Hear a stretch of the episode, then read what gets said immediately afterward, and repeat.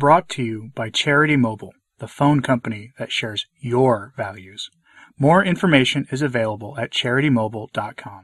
I have something a little different for you on this Saturday, and it's inspired by Francis's recent words about how even blasphemers are in the communion of saints.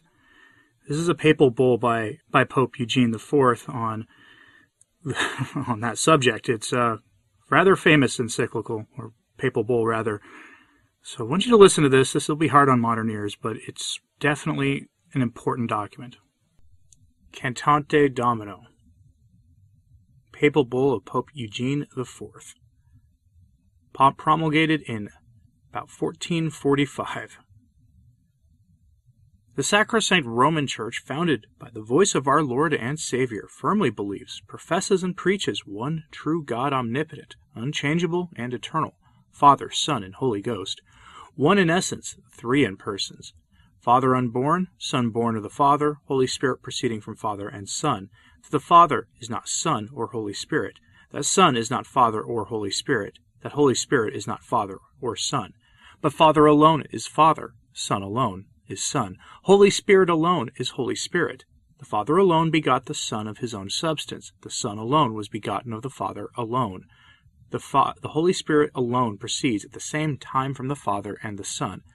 These three persons are one God and not three gods, because the three have one substance, one essence, one nature, one divinity, one immensity, one eternity, where no opposition of relationship interferes. Because of this unity, the Father is entire in the Son, entire in the Holy Spirit. The Son is entire in the Father, entire in the Holy Spirit. The Holy Spirit is entire in the Father, entire in the Son. No one either excels another in eternity, or exceeds in magnitude, or is superior in power. For the fact that the Son is of the Father is eternal and without beginning, and that the Holy Spirit proceeds from the Father, and the Son is eternal and without beginning. Whether the Father is or has, he does not have from another, but from himself, and he is the principle without principle. Whatever the Son is or has, he has from the Father, and is the principle from a principle. Whatever the Holy Spirit is or has, he has simultaneously from the Father and the Son. But the Father and the Son are not two principles of the Holy Spirit, but one principle, just as the Father and the Son and the Holy Spirit are not three principles of the creature, but one principle. Whoever therefore have adverse and contrary opinions, the Church disapproves and anathematizes and declares to be foreign to the Christian body, which is the Church. Hence it condemns Sabellius, who confuses the persons and completely takes away their real distinction. It condemns the Arians, the Eunomians, the Macedonians, who say that only the Father is the true God, but put the Son and the Holy Spirit in the order of creatures. It condemns also any others whatsoever who place grades or inequality in the Trinity. Most strongly it believes, professes, and declares that the one true God, Father, Son, and Holy Spirit, is the creator of all things visible and invisible, who, when he wished, out of his goodness created all creatures, spiritual as well as corporeal, good indeed since they were made by the highest good, but changeable since they were made from nothing. And it asserts that nothing is not evil, since all nature, in so far as it is nature, is good. It professes one and the same God as the author of the Old and New Testament, that is, of the law and the prophets and the gospel, since the saints of both testaments have spoken with the inspiration in the same Holy Spirit, whose books which are contained under the following titles it accepts and venerates. Besides, it anathematizes the madness of the Manichaeans, who have established first two first principles, one of the visible and another of the invisible. And they have said that there is one God of the New Testament, another God of the Old. It believes, professes, and proclaims that one person of the Trinity, true God, Son of God, born from the Father, consubstantial and co-eternal with the Father, in the plenitude of time which the inscrutable depth of divine counsel has deposed for the salvation of the human race, assumed true and complete human nature from the immaculate womb of the Virgin Mary, and joined with itself in the unity of person. With such unity that whatever is of God there is not separate from man, and whatever is of man is not divided from the Godhead. He is one and the same undivided both natures, God and man, remaining in their own peculiar properties. God and man, Son of God and Son of man, equal to the Father and according to divinity, less than the Father according to humanity, immortal and eternal from the nature of divinity, passible and temporal from the condition of assumed humanity. It firmly believes, professes, and proclaims that the Son of God in the assumed humanity was truly born of the Virgin, truly suffered, and truly died and was buried, truly rose again from the dead, ascended into heaven, and sits at the right hand of the Father, and will come at the end of time to judge the living and the dead. It moreover anathematizes, execrates, and condemns every heresy that suggests contrary things.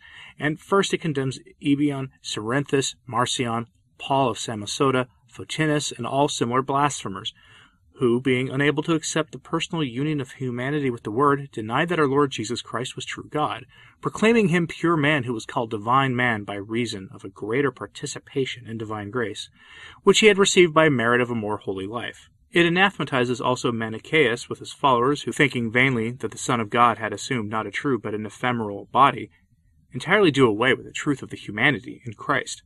And also Valentinus, who asserts that the Son of God took nothing from the Virgin Mary, but assumed a heavenly body, and passed through the womb of the Virgin just as water flows and runs through an aqueduct.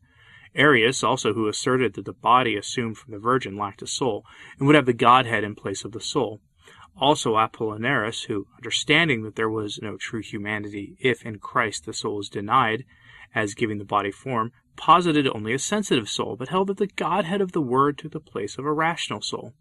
It also anathematizes Theodore of Mopsuestia and Nestorius, who assert that humanity was united with the Son of God through grace, and hence there are two persons in Christ, just as they confess that there are two natures, since they were unable to understand that the union of humanity with the Word was hypostatic, and so refused to accept the subsistence of God. For according to this blasphemy, the Word was not made flesh, but the Word through grace lived in the flesh. That is, he was not made the Son of God, but rather the Son of God lived in man. It anathematizes also, execrates, and condemns Eutychius the Archimandrite, since he believed, according to the blasphemy of Nestorius, that the truth of the Incarnation is excluded and therefore it is fitting that humanity was so united to the Word of God.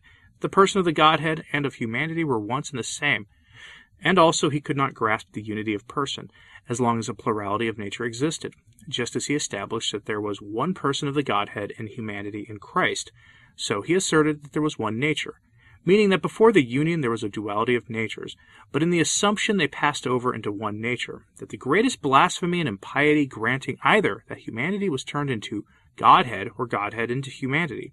It also anathematizes, execrates, and condemns Macarius of Antioch and all who hold similar views. Although he had a correct understanding of the duality of natures and the uni- unity of person, yet he erred greatly concerning the operations of Christ, when he said that in Christ there was one operation and one will on the part of both natures. All these together with their heresies the Holy Roman Church anathematizes, affirming that there are two wills and two operations in Christ. It firmly believes, professes, and teaches that no one conceived of man and woman was ever freed of the do- domination of the devil, except through the merit of the mediator between God and men, our Lord Jesus Christ.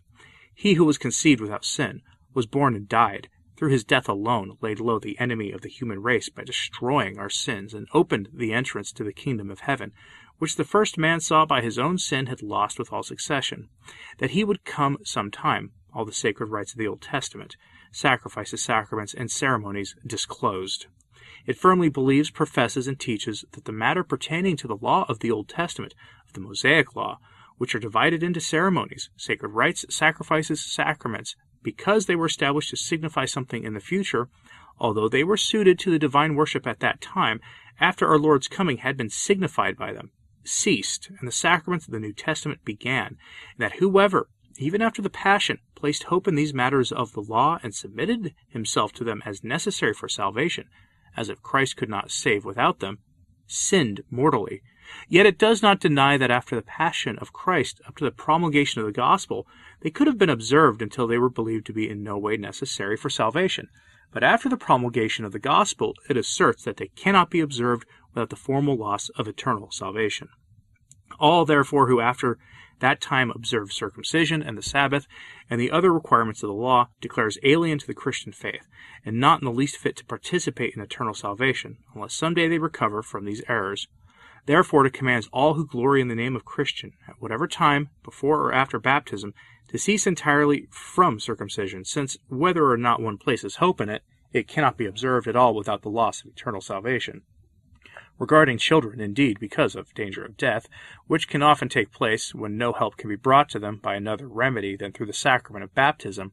through which they are snatched from the domination of the devil and adopted among the sons of God. It advises that holy baptism ought not to be deferred for 40 or 80 days, or any time according to the observance of certain people, but it should be conferred as soon as it can be done conveniently, but so that when danger of death is imminent, they be baptized in the form of the church, early without delay, even by a layman or woman, if a priest should be lacking, just as is contained more fully in the decree of the Armenians.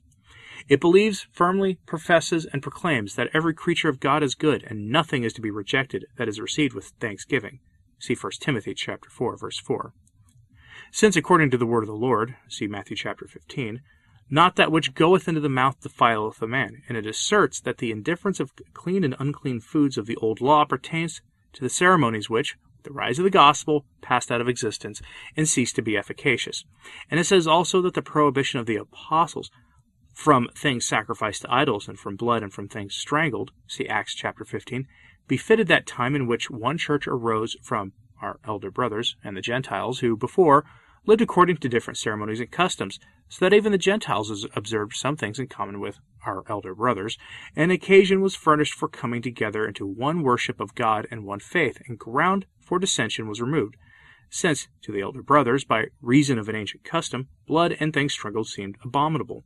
And they could think that Gentiles would return to idolatry because of the eating of things sacrificed. But when the Christian religion is so propagated that no carnal elder brother appears in it, but all passing over to the church, join in the same rites and ceremonies of the gospel, believing all things clean to the clean, See Titus chapter 1 verse 15. With the ending of the cause for this apostolic prohibition, the effect also ended. Thus it declares that the nature of no food which society admits is to be condemned, and no distinction is to be made by anyone at all, whether man or woman, between animals and by whatever kind of death they meet their end. Although for the health of the body, for the exercise of virtue, for regular and ecclesiastical discipline, many things not denied should be given up, since according to the apostle, all things are lawful, but all things are not expedient. See 1 Corinthians chapter 6 verse 12. It firmly believes, professes, and proclaims that those not living within the Catholic Church, not only pagans but also our elder brothers, and heretics and schismatics, cannot become participants in eternal life, but will depart into everlasting fire, which was prepared for the devil and his angels. See Matthew chapter 25 verse 41 unless before the end of life the same have been added to the flock, and that the unity of the ecclesiastical body is so strong that only to those remaining in it are the sacraments of the Church of benefit for salvation, and do fastings, almsgivings, and other functions of piety, and exercises of Christian service produce eternal reward, and that no one, whatever almsgiving he has practiced, even if he has shed blood for the name of Christ, can be saved unless he has remained in the bosom and unity of the Catholic Church. That is the text of Cantate Domino, one of the most well known papal bulls in all of church history, and one of the ones that probably causes more wailing and gnashing of teeth than almost anything else, because it's hard on our modern ears. The church used to take very hard line stances on things. Kind of wish it would again. Souls are at stake. If you want to, if you want to link to this, um, I'll try to put a special weekend show notes up this weekend for this, so you can find where I got this text from. This is gonna be one of those that you may have a hard time finding unless you know where to find it. But anyway, thank you for listening, and uh, I'm Anthony Stein. Please pray for the church. Ave Maria.